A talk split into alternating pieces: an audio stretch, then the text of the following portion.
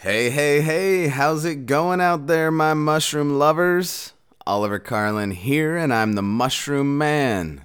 Today, I want to talk to you about sterilization for mushroom cultivation, cheapest and the most effective methods. So the big question is this.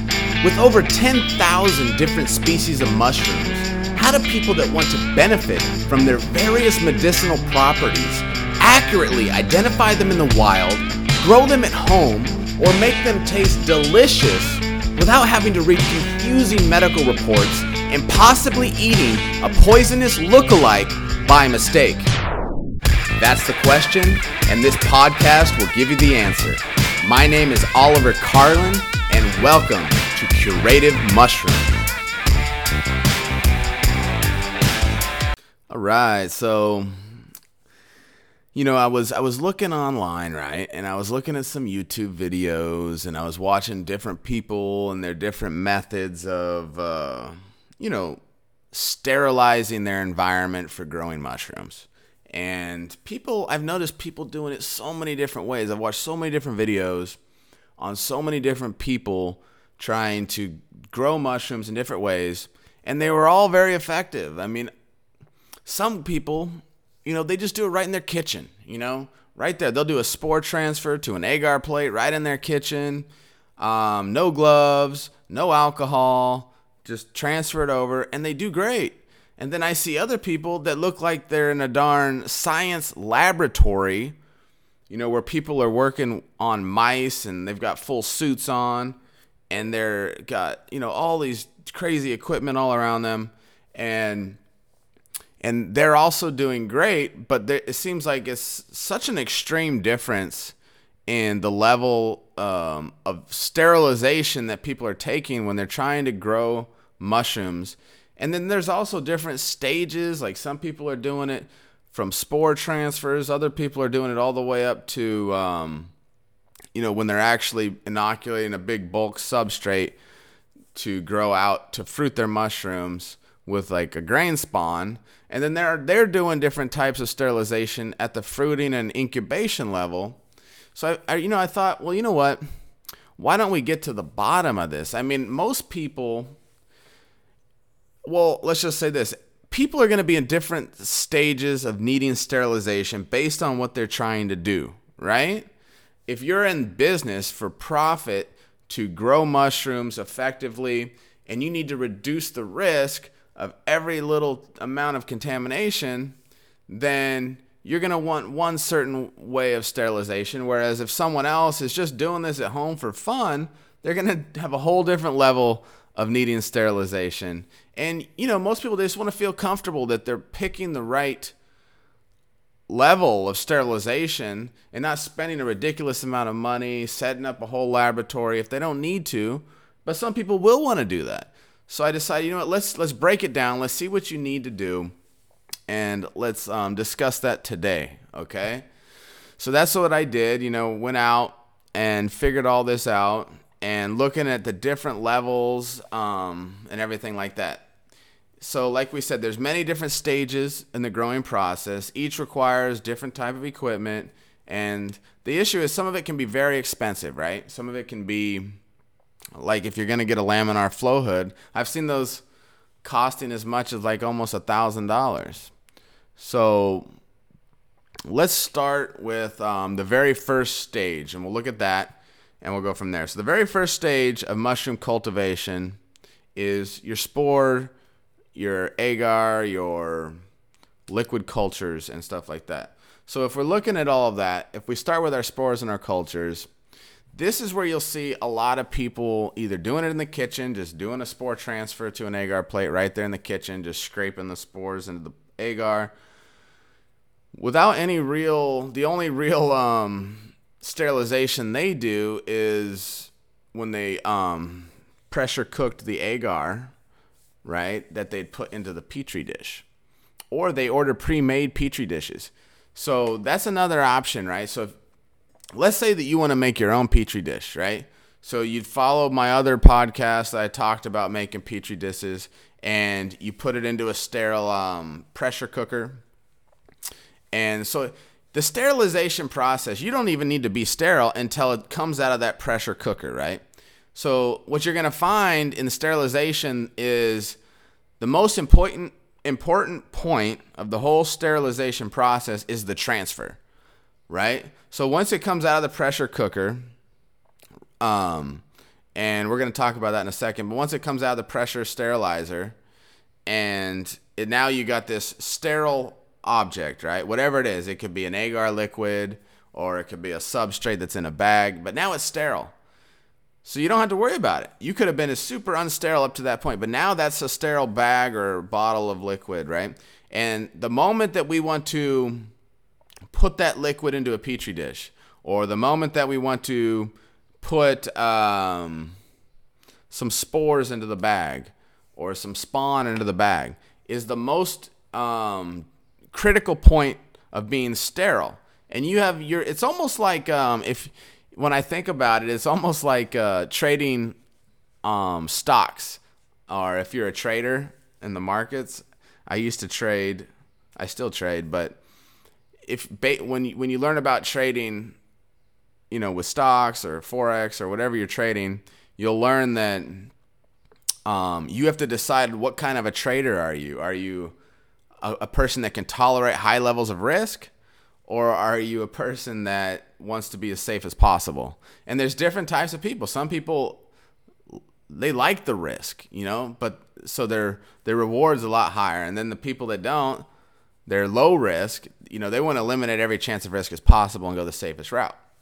So that's kind of what you got to decide with your sterilization, right? Now, if you're if you're doing this for profit, then you probably want to eliminate any chance of possible contamination, right? Because then um, if you do that, you're going to make yourself money in the long run by not having contamination in bags, right? So that's what most people will do. So anyway, so if we talk about spores and cultures, typically what you'll need is a laminar flow hood. Like I said, you can buy them pre-made. I've got a video on my website at curative mushrooms dot com where um, this guy shows you how to make your own. It's basically just this big box with a um, micron HEPA filter uh, down to zero point three microns on it, with a big box fan attached to the top of this box blowing air. And all that does is what this, this laminar flow hood does, is it blows air in at you, and then you do all your work in front of this laminar flow hood, and it basically is blowing clean air at you, which means there's no spores floating around. They're gonna come off of you, or that's in the air, that's going to get into whatever it is you're working on. So you'll do all your transfers in front of the laminar flow hood. Like we said, the transfer is the most important part, right? Whatever we're transferring. So if we're transferring our liquid to the petri dish, we put everything in front of the laminar flow hood, and we pour our liquid into the agar plate and immediately close the plate. Or we put our spawn in front into the grain bag and immediately close the bag. And we could do all that in front of a laminar flow hood. And that's probably your safest, if you want to be the safest person as possible, you'd want to do that. Now, I have c- came up with an idea to create one of these dirt cheap instead of paying nine hundred dollars or, or spending the time to make your own. My idea is just get a twenty by twenty inch box fan. You can get one on Amazon. Get a twenty by twenty inch HEPA filter down to zero point three microns. You can get that on Amazon. I have links to those in my um, site. And then get some rubber bands. They've got these very large rubber bands that go around like trash bins. And then just wrap a couple rubber bands around the filter in front of the fan, turn your fan on, and there you go. Now you've got a fan that's blowing air through a HEPA filter down to zero point three microns right in your face, and you can do all your work in front of that environment. Pretty much the same damn thing, in my opinion. And you've created basically, even if it wasn't for some reason as good as the laminar flow hood, I mean, you're darn near the same thing. You're blowing clean air. Spores aren't going to be able to get through it. So um, that's one option I, I think would be pretty good. Now, another option is you can do a, um, what's called a still air box. You've probably seen these in movies and stuff like that. But basically, you get this big clear tote, and you turn it upside down. Put a couple holes in it using a four inch hole saw bit for your hands to go into the box. And that's it. You do all your work under this box, so that way no, no, no air or anything can get into the box that um, that's inside there. And you just put your hands in there and do your work. And I've got uh, links to my videos on how to make those. Another thing um, to do, so that's kind of how you control the air. Now, another thing you can do, um, what I've seen people do is, depending on, again, what you want to do, but you can, um, you're probably going to want to wear like a dust mask over your mouth and face just to prevent anything from you getting on what you're working on. You can wear a shower cap over your hair to prevent anything from your hair coming down. You can wear rubber gloves. Rubber gloves are good because it prevents, like, it's hard to clean in between your nails and under your nails. So even if you rub your hands with alcohol, you know, you could still have something around your nails. So a lot of people wear gloves and then still use alcohol on the gloves. Okay, now when we talk about alcohol, it needs to be at least seventy percent, okay? And they say isopropyl alcohol is what people typically use. Basically, it's rubbing alcohol. If you buy rubbing alcohol, that's seventy percent isopropyl alcohol. Then you put it into, um, they got these special squeeze wash bottles, or also put some in a spray bottle, and just spray the heck out of everything. You can't spray enough stuff with alcohol, and it just kills everything. Spray it everywhere. And spray it all over your still air box, wherever you're working on. And then another thing you might want is a flame alcohol lamp. You can use a blowtorch. You can use a lighter. It doesn't matter. If you want to be really, like they have in labs, it's really convenient. You're going to need it for your scalpel and your syringe needle. So anytime you're about to inject something, because if you're working with spores and you're going to be injecting them into a substrate, then you're going to be using a syringe, right? You can also use a syringe to use um, for cloning. If you're going to take a sample from uh, a mushroom to put it into an agar dish, right? Or however, whatever you're going to use. If you use a scalpel, you're going to need to make it red hot with the flame. If you're using a syringe, you'll need to make it red hot.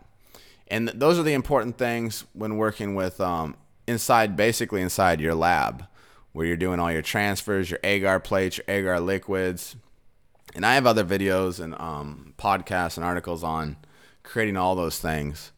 But the important thing is just to understand during that transfer, because you, let, let's just say this. If I'm preparing my substrate to be uh, used for my mushroom, um, that I, my agar, my uh, cultures that I've made, and I'm creating my substrate, I don't have to be sterile when I make my substrate if I'm about to put it into a pressure cooker, right? So let's talk about a pressure cooker. Since how we've been talking about pressure cooking, right? So almost anything you want to sterilize can be put into a pressure sterilizer. Now, these can be as large or as small as you want. I mean, if you go to factories, you'll see they got these um, um, autoclaves that are huge. You can put all kinds of bags, like one hundred bags into these things. They're huge. Or you can get one for your house that you just put on your stove, and it's called a pressure sterilizer. And your typical times when you're going to use a pressure sterilizer, like if you're doing a liquid agar solution, it'll be forty-five minutes at fifteen P S I. If you're doing a quart-sized grain jar, that's ninety minutes at fifteen P S I. If you're doing large grain bags, like five-pound bags in it, then you're going to do fifteen P S I at one hundred twenty minutes. And if you're doing a large sawdust block, five-pound size, that'll be one hundred fifty minutes at fifteen P S I. And if you're just not sure, fifteen P S I at two and a half hours will do just about anything you put in there. And they've got different um, types of pressure cookers you can get online. I got links to them on my on my site. But that's your pressure cooker. All it does really is it creates a temperature, it creates a pressure environment, and you like sh- bolt down the tops of this thing. And by creating the pressure, it forces the heat all the way into the middle. So if you're doing like grain, all the way to the middle of the grain will be reaching that temperature. So that's why you have to use pressure when you're um, when you're doing these things to sterilize them. And the same thing that an autoclave would do in a major laboratory or major factory, same thing this will do.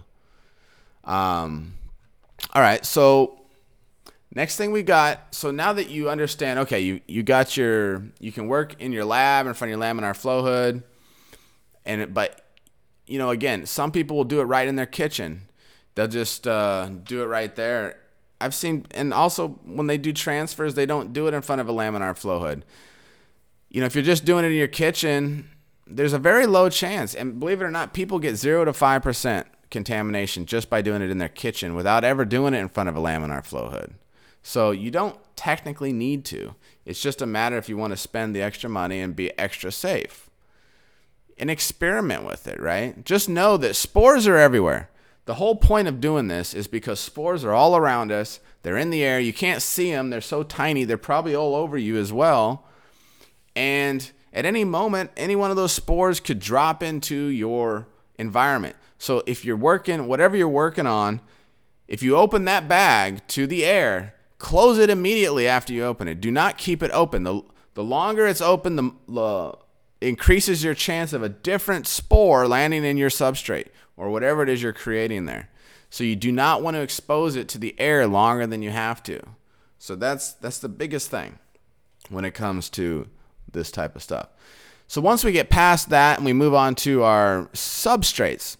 So now we're working on a bulk substrate. We've got past the um, initial culture, spores, and spawn stage.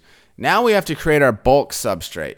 So our bulk substrate, this is where um, you have a couple options for your bulk substrate. You can buy pellets. Pellets already come sterilized, right? So if you if you buy, like if you're doing master's mix, you're getting soy hulls and hardwood sawdust. Those come in pellets. They're already sterilized. So what do you do if your pellets are already sterilized? You got to mix them with water. So you want to make sure you're mixing them with water that's that's been boiled, and then put the warm water into to your pellets. You're going to mix it up, but do that in in a in an environment that you know is sterile, right? Maybe in a room where there's nothing else at, there's, you know, and you, you mix it in this environment. You wear your mask, you wear your, your suit, you wear your hairnet or your uh, shower cap, you wear all these things, and you mix you mix the water with the pellets in that environment, and you can create your bulk substrate right there without ever having to put it into a pressure sterilizer or anything else. So that can be one of the cheaper options to go. And if you're worried about contamination, once you do the mix, let it sit, cover it, and let it sit for a few days and see if anything starts growing, because it shouldn't. Some people do this outdoors. I mean, I've seen when people do the straw, like we'll get into that now, with straw. Like let's say we're doing hydrated lime pasteurization. Hydrated lime pasteurization is one option when you're um, when you want to sterilize a sub like a substrate. And the, what this does is it increases the pH level up to fourteen, which is like max.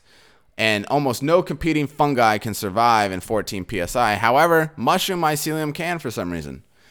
So, I mean, when we put our when we put our mycelium into this, it'll be able to still grow. You don't have to worry about that. But it's going to kill almost every other competing fungi. Now, The, the key, all you have to do here is just add one hundred seventy-five grams of hydrated lime or pickling lime, you can get it on Amazon, to one hundred liters of water. Soak the straw for twelve to eighteen hours, drain the straw for one hour, and that's it. It's sterilized. You can now add your um, grain spawn to it. And normally people do like layering and stuff like that, but I'm not getting into that here. Um, but that's it for the, uh, the hydrated lime. Now you could technically use hydrated lime on any other substrate. The, the reason why people do it is because it's easier than having to heat it. Because the next option is to heat. When you have a bulk, a lot of substrate, you have to heat it. And the way you heat it is you put, like if we're doing straw again, you would heat it into a metal drum with water. Um, put it like in a net bag, dip it in the water, like a like a like those onion bags, like they have big mesh bags. Put it straw in the bag, put it in the water, heat it to one forty-nine to one sixty-seven degrees Fahrenheit for one to two hours. Then you drain the straw for fifteen to twenty minutes, which is less than the other one because you didn't let it soak as long, right? This is only one to two hours. And this will kill absolutely everything. Hot water will be your most effective in killing all other fungi, competing fungi. Then you let it dry out and you can add it. Now, a lot of people will do this outdoors, you know, So, I mean, there could be stuff floating around in the air. There's always the chance of contamination. You just try to limit as much as much as possible your chances of doing that. If you're doing it outdoors, don't stay outdoors too long. You know, put your, put it into a bag and be done with it. Probably indoors would be more safe because there's no spores floating around in the air and you can control the environment a lot more indoors. So indoors will be a lot easier. But that's pretty much it. If you did want to heat it out, um, do the you can um, do hydrated lime pasteurization, or you can do hot water pasteurization indoors or outdoors. If you do it outdoors, you just prop the uh, barrel up on some cinder blocks and then put like a gas stove underneath it and heat it that way. If you do it indoors, you can um, they've got these electric heating belts that you can wrap around a metal drum and just plug it in the wall and wait for it to heat the water that way. Just got to have a way to drain it in the room that you're working in. So that's pretty much it. Um, now, if you're another option is just boil some water. Like if you're working with cardboard um, in your house, just for fun, you know, all you got to do is boil the cardboard, uh, boil the cardboard, then let it cool down, and you've sterilized your cardboard. It just depends on the amount, right? If you're doing a huge amount, you're going to need something bigger than doing it on your stove. But that's pretty much it for um for uh for that. Now, the last thing I did want to talk about was, depending on the scale you're trying to grow at, you know, if you're doing an incubation room where you're going to, after you inoculate your substrate with the spawn, you have to put it into a room, and you want to keep the rooms clean, right? You don't want a lot. I mean, technically the bag's sealed that they're in, so you don't have to worry about it too much. But um, a big area of concern, just keep everything clean. Then you don't have to worry about other stuff growing in your room. And because if mold or stuff starts growing in your rooms, then they can produce their own spores. And now you've got these spores floating around in your, your incubation and fruiting rooms. And you don't really want that. That's not an ideal room to be working in. It can affect other stuff in your facility. So always be wiping down everything with alcohol at least once a week or maybe once a month, just to make sure it's clean. Um, the last thing you'd have to worry about is in the fruiting room. If you are growing outdoors, just be careful with flies. Flies will, um, one little fly can turn into one hundred flies really quick. And They'll um, they'll eat the mushrooms, and they'll lay their eggs, their larvae, their little maggots will grow into the mushroom, and it can ruin your whole crop. So a lot of people choose to grow indoors just because of the flies can mess with um, when they do start to fruit. It can be hard to control, even with fly traps and everything else. So, but other than that, that's pretty much all I've got. That pretty much covers um, sterilization. So. Again, the biggest thing with sterilization is decide your level of risk that you're willing to take. The goal is to get down to zero to five percent contamination. But at the end of the day, if you understand what you're trying to do, you're trying to control the air. You're trying to control the air because there could be spores in the air. There could be spores on you. There could be stuff on your hands. And the only way to kill these things is with seventy percent alcohol. Put it on everything around you. Cover you up with a bunch of, as much as you can. And control the air environment that you're working in as much as you can. As long as you don't got a bunch of other fungi growing around you, there shouldn't be a, too many other spores in the air, right? And use a flow air box, um, a, a laminar flow hood is another option. Make everything red hot if you're working with sterile stuff. And only expose stuff to the air as short amount of time as possible. And if you follow these things, then um, and when it comes to your bulk substrates, same thing. Once you get them sterile, seal them up. Don't leave them out in the air um, the short amount of time as possible. And that's pretty much it. When it comes to sterilization, that's pretty much um, the big bulk of it. So now you should be able to go out, reduce your contamination way down. If you don't do anything, you're probably at around fifty to seventy percent contamination. If you follow a lot of these things, you can easily reduce your contamination down to zero to five percent contamination, and that'd be really, really good. Again, even with um, even with uh, hydrated lime pasteurization, you're not killing one hundred percent of the fungi. So your mycelium is strong enough to survive a little bit of contamination. The goal is to kill as much as you can and, and let give your mycelium the largest chance of survival. Okay? And that's pretty much it.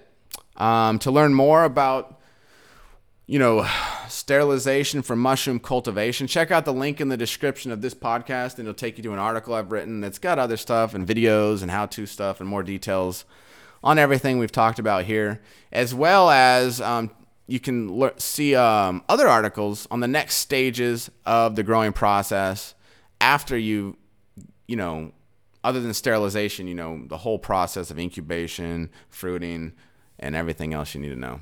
And I've got other podcasts on that as well. Other than that, thanks for listening. Stay tuned for more great podcasts that'll be coming your way.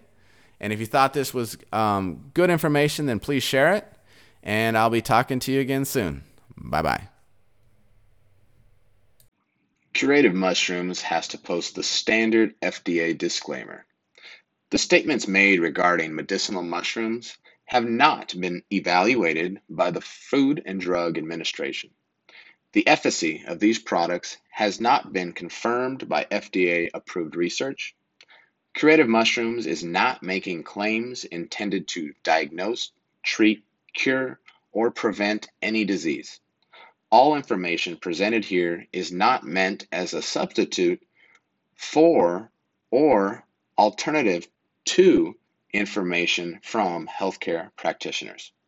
Please consult your healthcare professional about potential interactions, or other possible complications before consuming medicinal mushrooms. The Federal Food, Drug, and Cosmetic Act requires this notice. Thank you.